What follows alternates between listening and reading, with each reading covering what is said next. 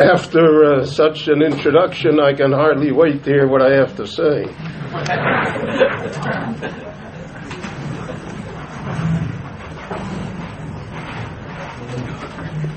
I had a good friend in Monsey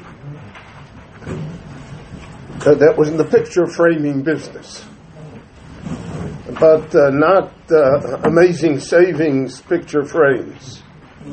He framed pictures for the Metropolitan Museum of Art. The, the then Shah of Iran was a client of his. Nelson Rockefeller was a client of his. So uh, every year, in an attempt to instill some culture into the students in Monsey, I would uh, take uh, one class to his studio on 57th Street to watch the art of picture framing. And uh, we came once, and uh, he said to me, he said, Rabbi Wein, I'm so glad you're here today. It just so happens I have a painting, a Rembrandt, that a client purchased for $12.5 million at auction Today would be far greater, probably. And he said that we're going to frame it, and I'd like to explain to them how I'm going to frame it. And then he said offhand, it'll take uh, probably three or four months to frame it, and uh, I'm going to charge him $250,000 for the frame. Now, I. Uh, was taken aback because I never imagined paying $250,000 for any picture frame. And I guess he noticed my shock. So he said to me, he said, Rabbi Wein, if you have a $12.5 million Rembrandt, then you have to frame it for $250,000. And that's a lesson that has remained with me uh, throughout the years since because we have Rembrandts. We have treasures that are beyond an economic value. But the problem the Jewish world is always how do we frame them? Because if they're not framed correctly, then we do not see them in the beauty and in the magnificence that the Lord intended.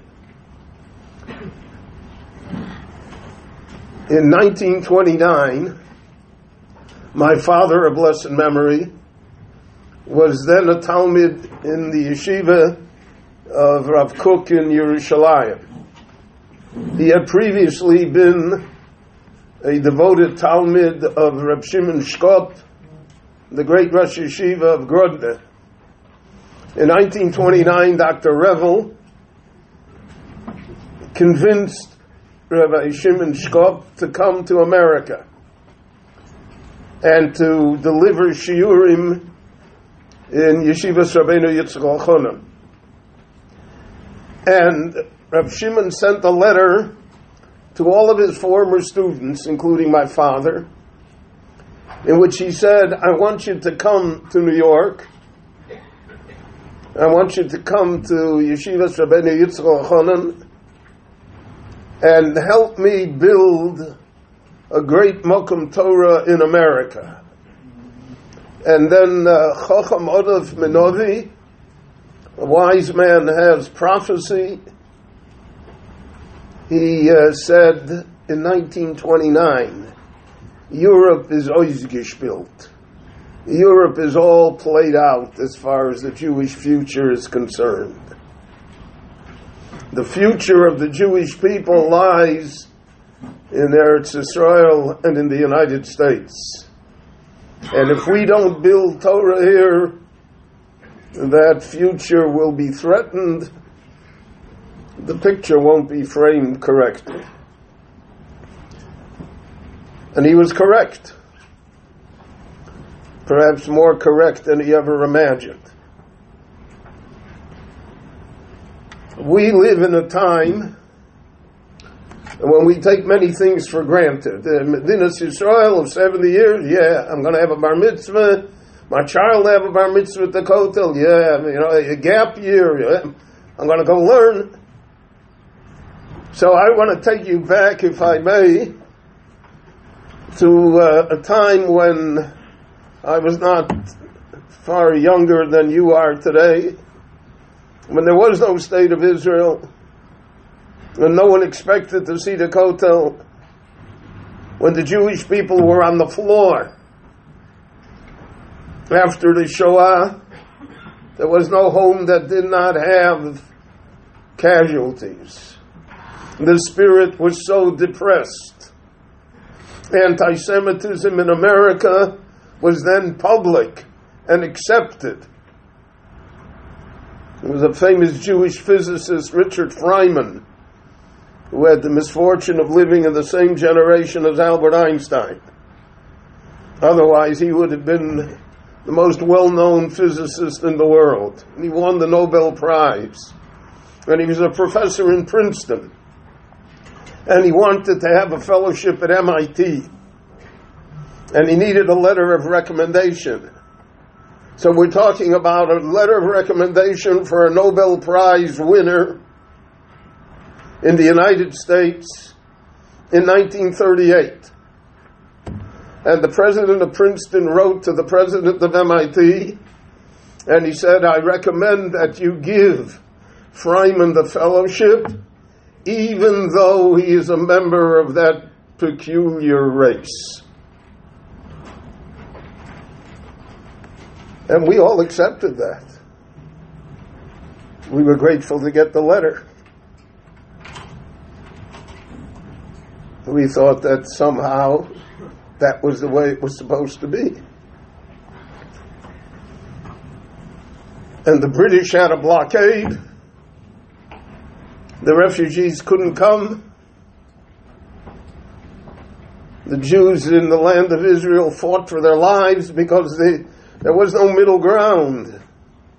Either you won or they threw you into the sea. Syria today is a good example of Rahman al what could have been.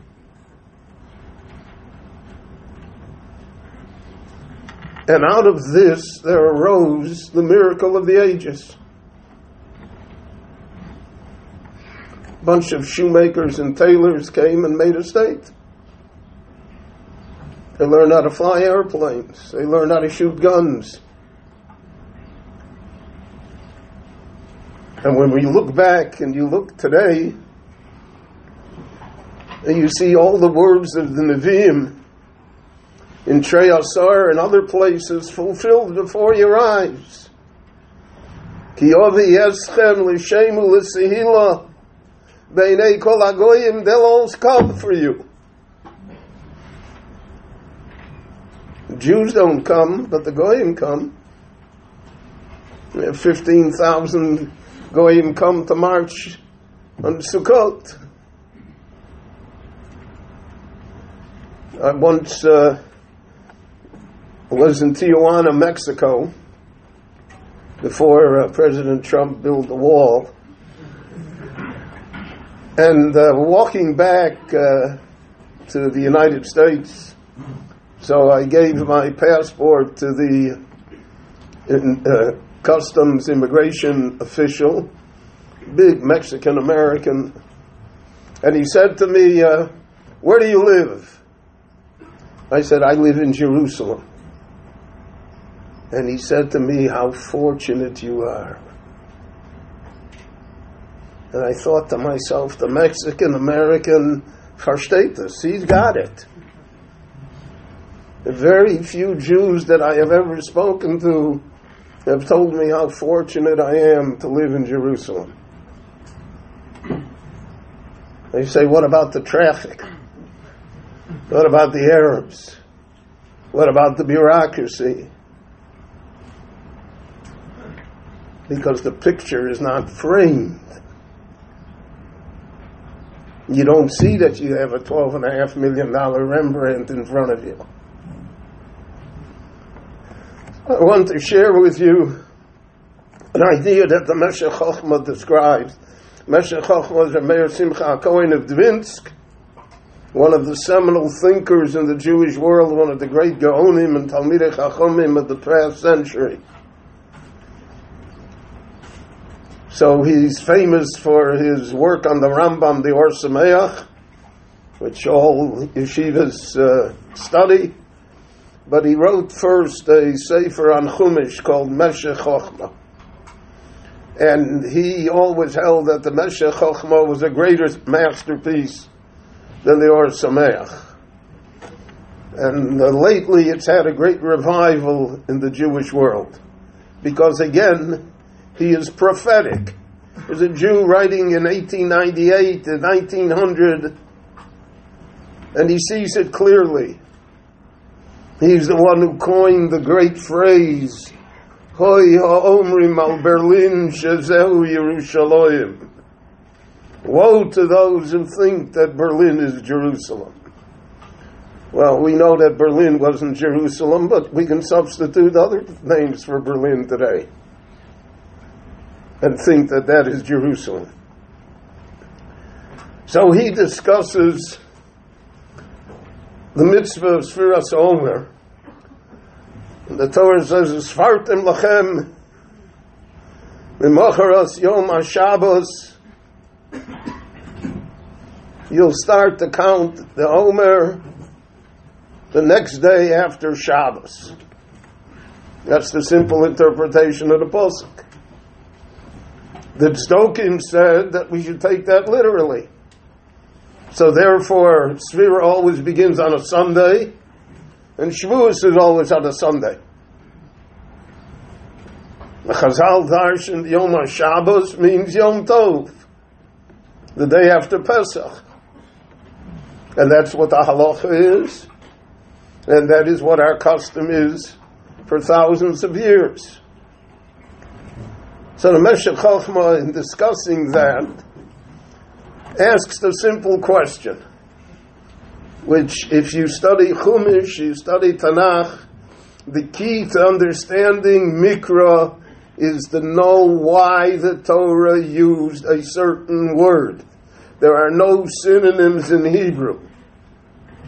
If the Torah uses a word, there is a lesson there. So we can say the lesson is, you know, prose. But that's not Torah. Torah is not prose. Shivim ponim la Torah. There's enormous wisdom in Torah. So the Meshech Chochma says, well, if the Torah meant that Mochras HaShabbos is the day after Pesach, it should have said Mochras HaPesach. Why does the Torah, so to speak, go out of its way to confuse us? To give room for the Tzdokim to say that Machras HaShabbos means Sunday. So he says a brilliant insight, which again, Chochamodif Minovi, which applies to our time and to the redemption of the Jewish people as represented by what we are living through. He says, the Yontiv of Pesach is, so to speak, Shabbosdik. All the other Yom Tovim are created by human beings. Pesach, the Rabbanu Shalom created. Tzias Mitzrayim. Shavuos is because we said Nasiv and Ishma. Sukkot says, about Sukkot so Shavti Eschem. Rosh Hashanah Yom Kippur because we need the kapara, we need the judgment. Pesach is like Shabbos. Shabbos is independent of human behavior.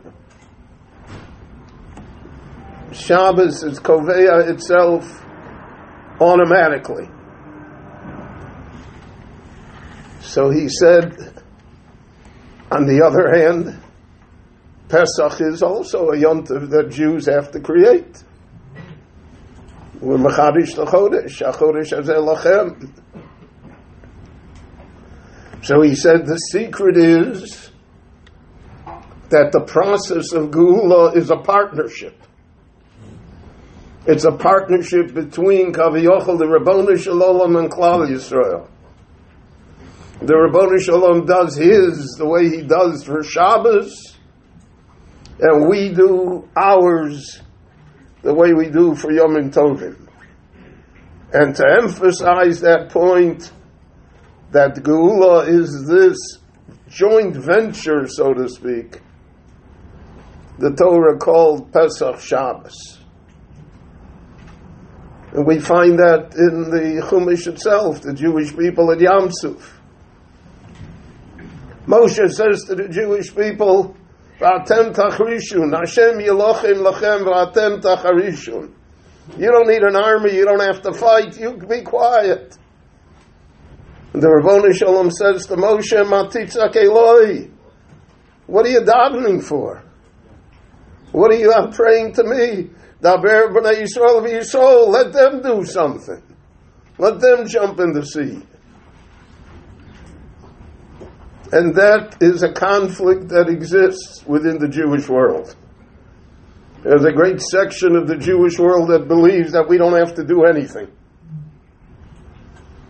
Just sit back and the Lord will deliver it to us on a silver platter. The picture need not be framed. And there's a section of the Jewish people that believes that it's up to us, We're the ones that did it. We don't need any divine aid. The error I feel that both sides have is that they don't see that this is a joint venture. They don't see that somehow the Lord does His, because there's no other way to explain the state of Israel. There are so many contradictions to logic that exist in its formation and success that it boggles the mind. You have to be blind not to see the Yad Hashem.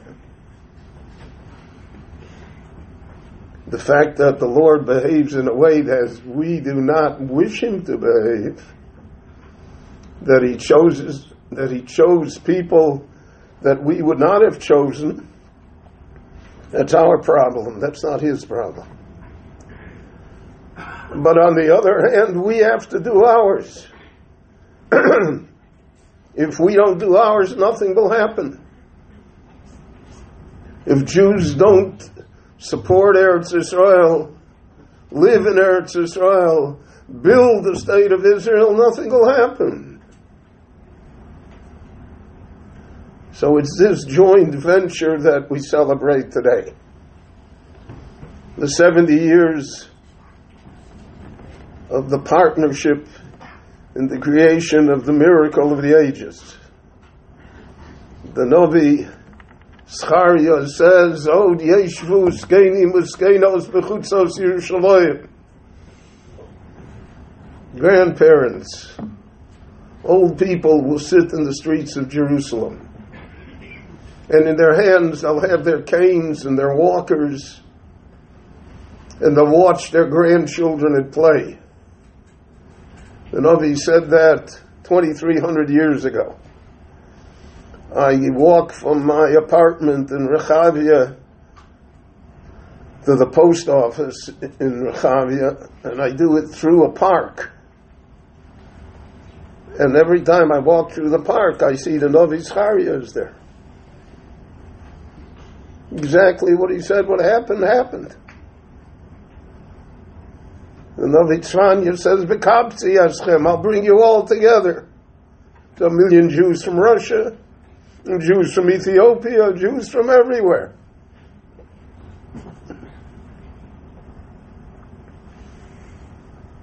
The miracle of the ages. But it's our job to do it. And it's our job to do it here as well. The society is against us. The culture is against us. The value system is against us. So Jews have to swim upstream, as we always have had to do. We thought for a long time that America is Yerushalayim.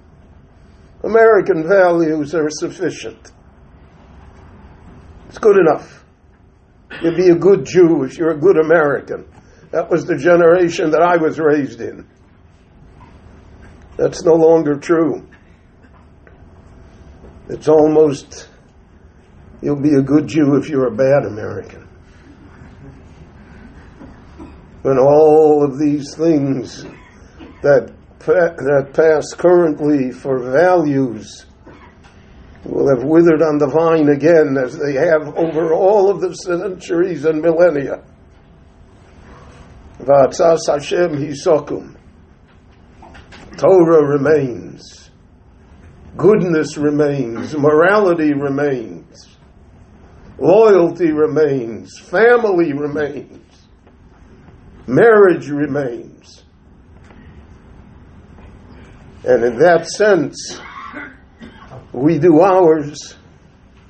We can continue to hope and be confident that Kaviyachol, the Rabboni Shalom, will continue to bestow his blessings upon us and upon the state of Israel and upon the Jewish people. And this process that is now taking place of the redemption of Israel, of the rebuilding of the Jewish people, of the strengthening of the eternal bond between the eternal people and God Himself, so to speak, will continue and be enhanced and will be zocha together to Nechama Sion Nevinyan Yerushalayim. Amen. Thank you.